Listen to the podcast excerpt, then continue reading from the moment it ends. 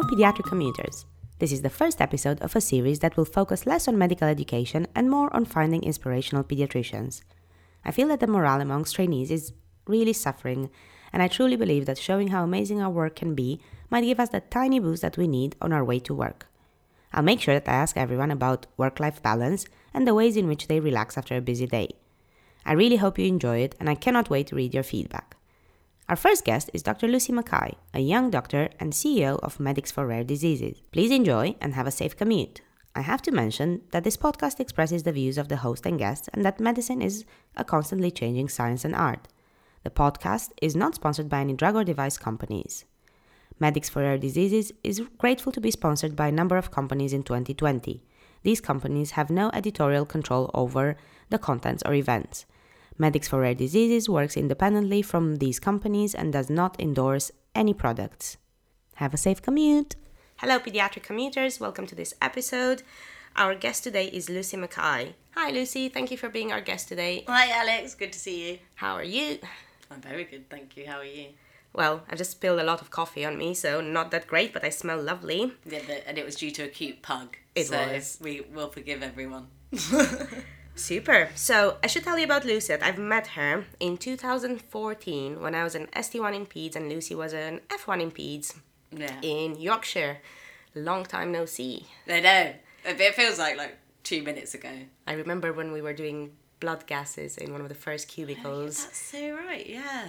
you look exactly the same. No, I'm not blonde anymore. yes. Apart from that, no, you've, that's correct. right. What have you been up to in the past five, six years? What haven't I been up to? no. So I finished my F two training. Uh, F, F1 and F2 training and did some um, FY3 also at Harrogate on PEDS. And my plan had been to return to PEDS later on because I was actually moving out to Switzerland with my husband. But what I've ended up doing instead is working full time for a charity that I founded and set up, which was a very gradual process. I um, started it started doing things as a student and now I'm the CEO of a charity called Medics for Rare Diseases and this came about because my eldest brother had a rare disease and I at university had friends who helped me shine a spotlight on some rare diseases and it just went from there. So you've been doing this for a long time. Did you put this on hold while you were an F1, F2 and then an F3? Yes, I mean incompatible, isn't it? You can't do F. You can't really do F one and F two and um, keep an organ a separate organization going or it's very difficult to when you're working full time so at that point the organization was called students for rare diseases and it was sort of an informal organization sort of kept afloat by other charities. And we had a lot of voluntary help from different people. What we have man- what we did manage to sustain during that time were two of our annual symposiums, which I'll get back to you later. So we did manage to continue doing those, but it had to take a back seat until I became an FY3 and could choose how much time I spent on it. And at that point, the more I invested in this, the bigger it got. And it just, something that I thought was just sort of a extracurricular activity before just got bigger and bigger. Your approach to training or to medicine wasn't the straightforward I finished med school, now I'm an F1, F2, I started my specialty training, I'll be a consultant soon. What are your thoughts on this less than straightforward approach to training? Do you feel it's it's worth doing something else on the side or taking out of program years or do you think it's it's a waste of time? I think I think it's very. It really depends on your situation. First of all, I came to it as a graduate entry, um, in a as a graduate anyway. So I was already older, and I did so I did a four year course at Barts, and then I went up to Yorkshire to do my foundation years, and at I did my FY3 mostly as a take a breather, but I didn't. I always planned to go back into medicine. At the point when I left, I, I even am the only FY three I know who went through the full portfolio play um, process and got a uh, got it all signed off officially to, so that I had a very clear entry back into medicine. And I, I talked about at length with the um, the revalidation officer and everything about how I could prepare to come back into medicine because we were moving to Geneva for two years. So it is it's possible, and everything basically came down to as long as you are look like you're doing planning, and this isn't just you've decided to take a jaunt and you're not sure and you haven't committed to anything, then everyone was very positive about yes this you know do this but just make sure you've had full planning in when you do your personal development plan and everything when I left the FY3, when I left FY as, as an FY3, that's hard because nobody owns you. No specialty owns you. Foundation program doesn't own you. But it's definitely possible to get back in. I recently went on a refresher course for re-entry back into medicine, and there were other people who were also going back into medicine. I, as a matter of fact, am not at the moment because what happened for me instead was I've ended up because I've been working for Medics for Rare Diseases and it needs me and it's making headway and it and I feel like I'm making more of a difference doing that than I would be if I did go back into medicine at this point. It's and it's not a a never thing, but for now, this is where my passion lies. So I think it depends what calls you and where you where you feel that your resources are going to be best used. And that's not just your medical degree, it's everything that has shaped your life. Well, long before I did four years of medical training, I was part of a rare disease family. My eldest brother died of a rare disease called MPS 2 before I was born, and my mum and dad and other volunteers started a family contact group which has grown and grown and is now the wonderful MPS Society without which treatment is may not have ever become available because they supported research so much. So I actually did 25 years of, of that experience and four years of medical school. And what I find is uh, the work that I'm doing now uses every everything I have worked towards is used by this. And I think that's what makes me say, yes, if there's something out there that calls you more than just the standard you've done your A levels, you've gone to medical school, you've done your foundation program, now you're on pediatric training. I think the free fall is scary, but it's worth it if you're doing something that you're passionate about and interested in.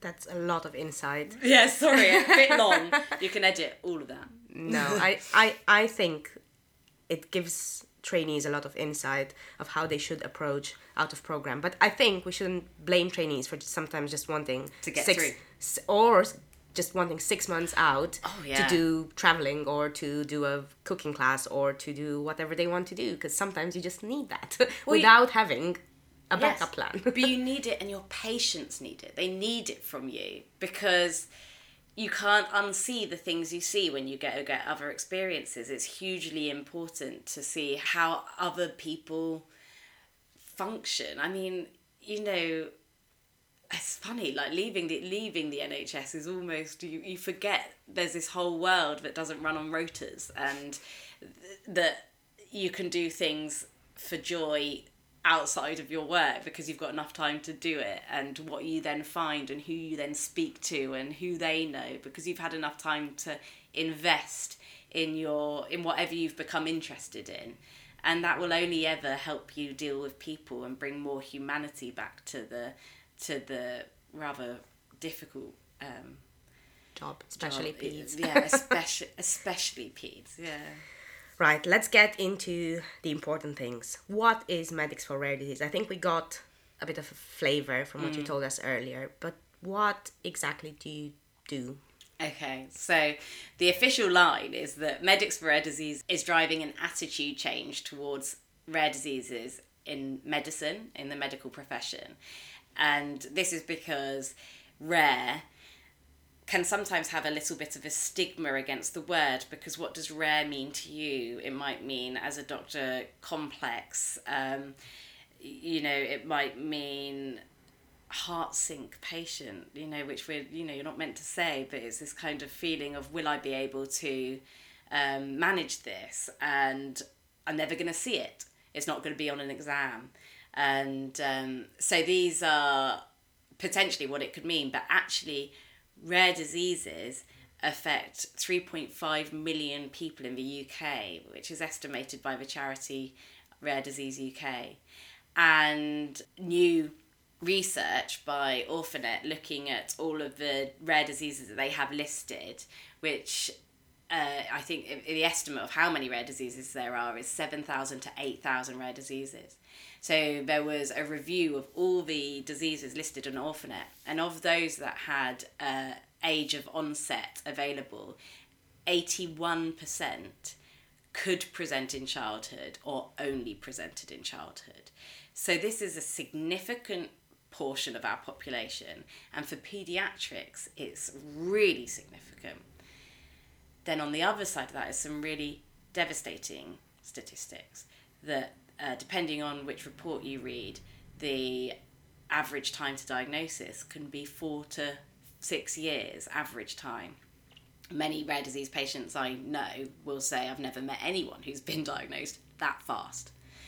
And in pediatrics, this can be devastating because 30% of people affected by a rare disease die before their fifth birthday. So, what Medics for Rare Diseases is trying to do is ask doctors to dare to think rare. We're not asking them to put a rare disease at the top of their differential diagnosis list when there's a more likely common disease as a diagnosis or even after that an atypical presentation of a common disease but we can't stop there we can't think oh it's so rare we'll never see it because it might be rare in a population but suddenly when you've got a certain presentation and other things have been ruled out the you're dwindling down the the the rarity of it being in that individual that's super interesting. I had a look on your website, m4rd.org. Correct. I read about this thing called Rare Disease 101, which is what you try to, which is your tool or to your toolkit to help students or doctors. What exactly does Rare Disease 101 mean? Okay, so what we're trying to do is make rare diseases more teachable and less scary or just that feeling of there's way too much to learn, so I can't even get involved. And Rare Disease 101 is a lot of those statistics that I've just mentioned, because just to remind people that rare diseases are relevant to everyday clinical practice. Maybe not a single rare disease out of the 7,000 and 8,000, but you should be expecting to see patients with rare diseases when there's um, that population prevalence.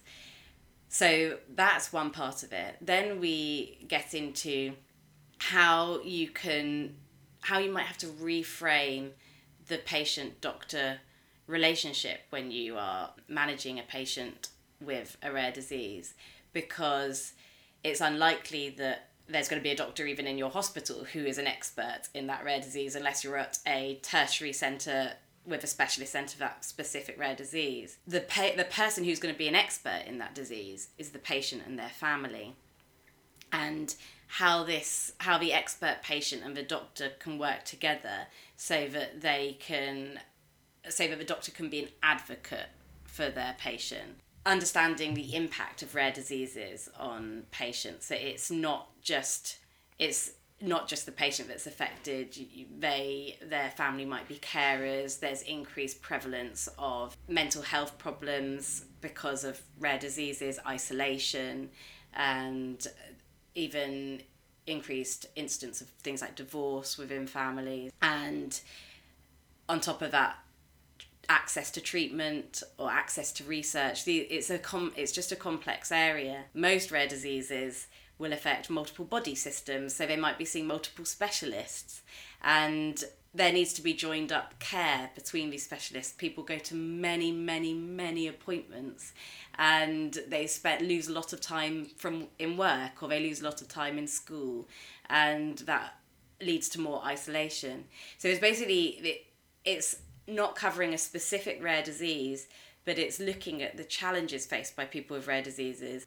My team put together the information or the speakers, but it's coming from the experts. So those are GPs, pediatricians, patients, the patient's family, people in research and advocates. And everyone is an expert in this in this area. They all bring something different.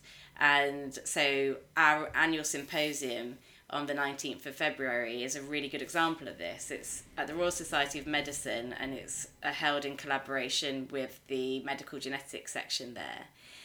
And we have different people from different areas of the rare disease community coming together with this to provide sort of a one-stop shop of how can you make a difference to your patient's life when they're living with a rare disease and empower yourself and equip yourself to be an advocate for your patient with a rare disease. How useful, Lucy, would, would you think this attending to this symposium would be for acute pediatricians, general pediatricians from DGHs that might have might not have a child with a rare disease in their um, in their caseload.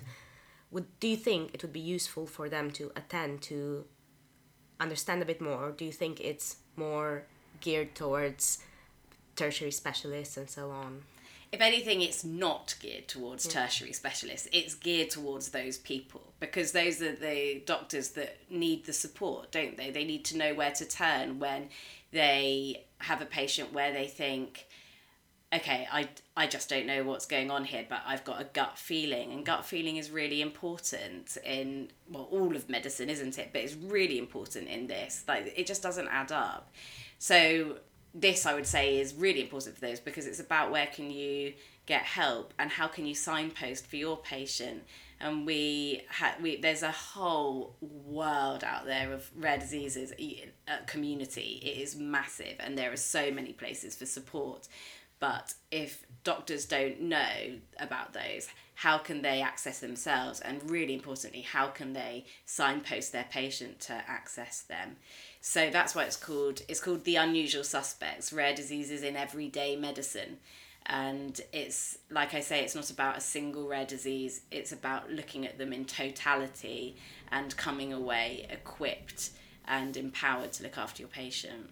So this is on the 19th of February, so hopefully you will get um, enough time to book this. Yes. Are you attending other events in the near future that our listeners could join you? Yeah, well, I'd always give a shout out.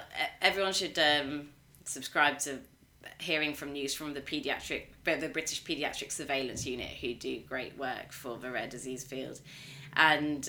Uh, they do a tea party once a year, but this year, uh, Medics for Rare Diseases and the BPSU and some other charities, uh, brilliant charities in the rare disease community are uh, running a rare disease session at the RCPCH conference in Liverpool.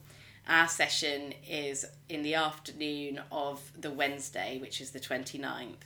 And it's not for super specialists, it's for the everyday pediatrician. I'll be there, so it would be great to meet anyone who wants to come along and I'd also say that there are so many opportunities for doctors who want to do something a bit different um, in rare diseases. So, for example, Medics for Rare Diseases last year got together with the Childhood Tumour Trust, and they uh, are a support group for neurofibromatosis type 1.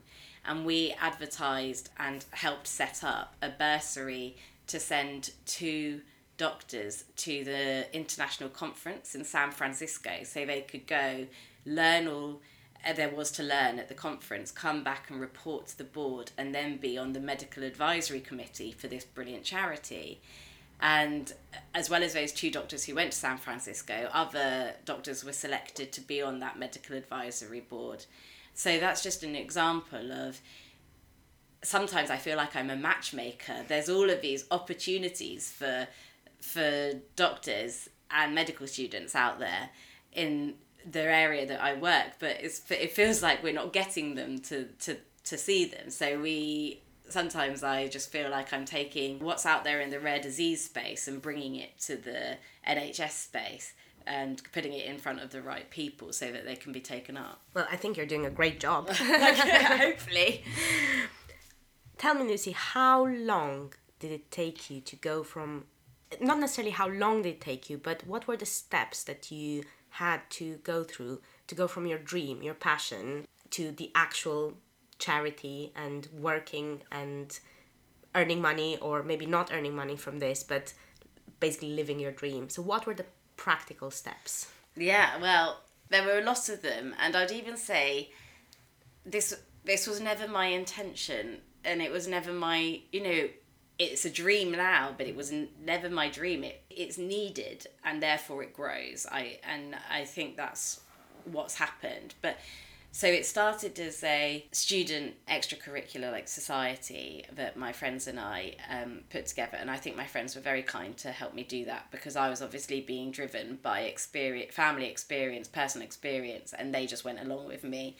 And then we did our first national symposium that was in 2013, and then we became a national organi- organization because we what we were doing was being noticed by the rare disease community. And then i did f1 and f2 so it was a bit difficult to work on. And it's just, that was just one of those make or break moments. And i suppose one of the crucial steps with this was that i did f3 so i had the physical i had the time to dedicate to this. And then once i kept putting in time and passion it got bigger.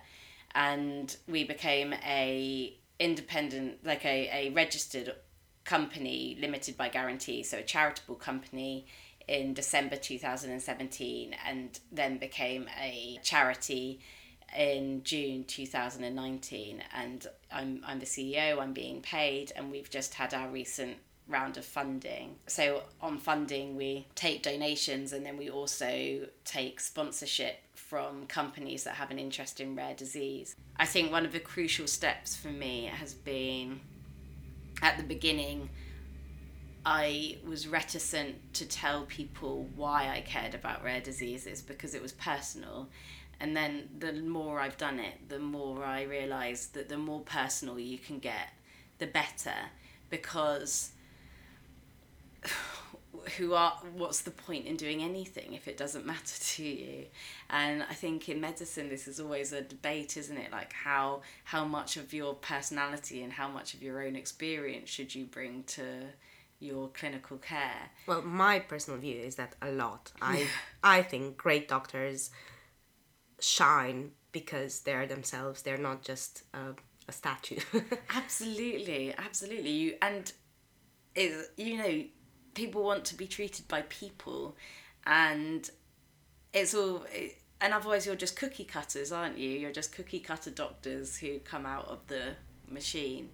And it's amazing what patients will forgive you for if you if they feel like you're a, a genuine a real person. And then i think that's the same in what i'm doing. I'm having to learn accounting. I'm having to learn bits of like you know charitable law.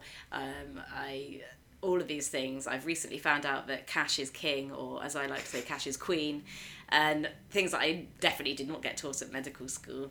And it's, it's so it's a constant learning curve, but it is really, it is really brilliant to be doing to be doing something different and learning a lot. Tell me, Lucy, how does your typical workday look like? make us all feel yeah, really bad anyone who is feeling particularly angry, please turn off the podcast now. um, I uh, live a little life, so it's not, you know, I'm the CEO of a charity that is small. So, and I work three days in four is what I like to say. It's like the you know how people want a day off, so they work five days in four. It doesn't add up to me. I work three days in four because my baby goes to nursery for a short day, so it's like a school day, um, and I work from home. Uh, sometimes I work from my husband's business, or often I'm in Cambridge at, uh, because they've got a brilliant genome centre campus there, or Birmingham is a good big centre for rare diseases, Manchester and London are places I'm often visiting. So I work from my uh, laptop and I speak to all sorts of people. So at the moment I'm mostly organising the symposium, but on a normal when on the normal days, so on a Monday we do Mystery Disease Monday on Instagram, where you can come on, you can look at our story and say whether you've heard about the disease, and then um, the patient group associated with it will have provided us facts so that we can just give some interesting facts about that disease. What's your Instagram handle? It's at Medics for Rare Diseases. Lovely, I'll follow that in a minute. Yeah, we're also on uh, Twitter and Facebook, but I I love my, I love the Instagram, and uh, so that's on a Monday and phone calls. That we do a lot of people with rare diseases engagement, running events, working with other with other charities, but also at the moment we're doing things like setting up a there's a GP trainee scheme that are running where one of the GPs has asked that we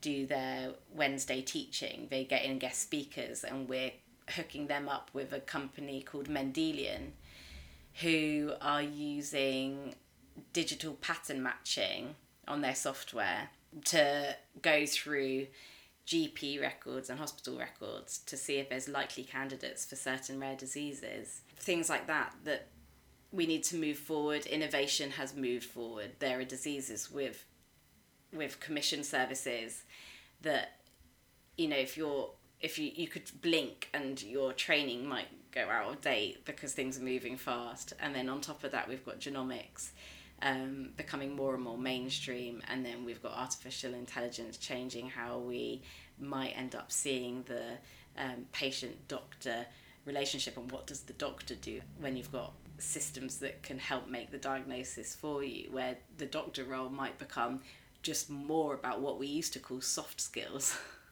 so, those are the kind of things that I uh, work on.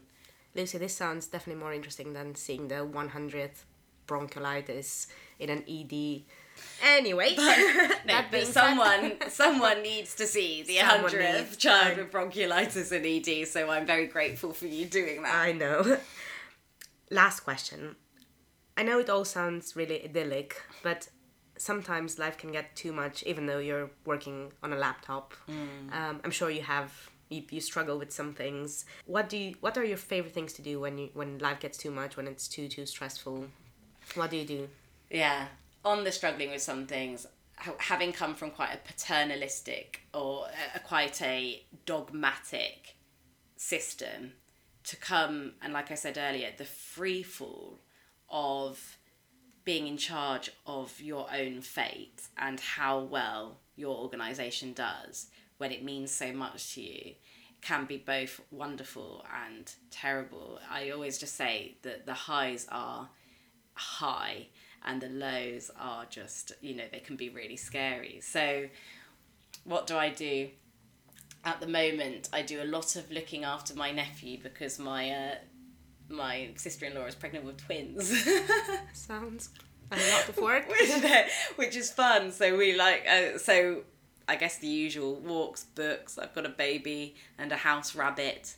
And uh, I've just moved back from Switzerland, so the majority of what I've been doing is unpacking. But um, it's well, I guess when it all becomes quite blurred, and which is quite nice. So yeah, chilling really. Chilling sounds absolutely fine. Thank you so much, Lucy. It was absolutely great to see you again after five, six, seven, God knows nice how many years. I will link all the appropriate websites and stuff for um, M4RD. Um, and I really hope you will book um, all these events and go and meet Lucy. Um, she's super approachable. So if you have an interest in this, please feel free mm. to contact her. Definitely. And I can I make a plug for someone else? Please. We're not, you know, she's not paying me any money, so it's completely legit. Sarah Lippett is a uh, a lady that I know who is who's just become a friend, but it came out of rare disease, uh, a rare disease event.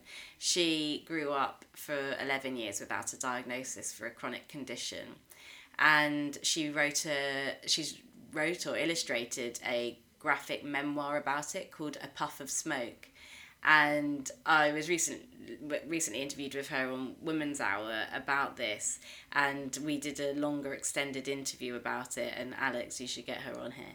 But for any pediatrician out there or budding pediatrician out there, this is her book isn't just about having a rare disease. It's about what it's like to be a child and to be an adolescent and growing up in a healthcare system and the things that we need to remember about how delicate those times are, which I'm sure you do, and I know that you've got a lot going against you, but it's just might be a beautiful reminder, and it is a beautiful book. She's speaking at our event if anyone is interested, and I personally believe everyone should be interested in her. But so she's called Sarah Lippett. The book's A Puff of Smoke, and if you're listening to this and you want a nice present for a pediatrician, you know, then it's it would be a good one.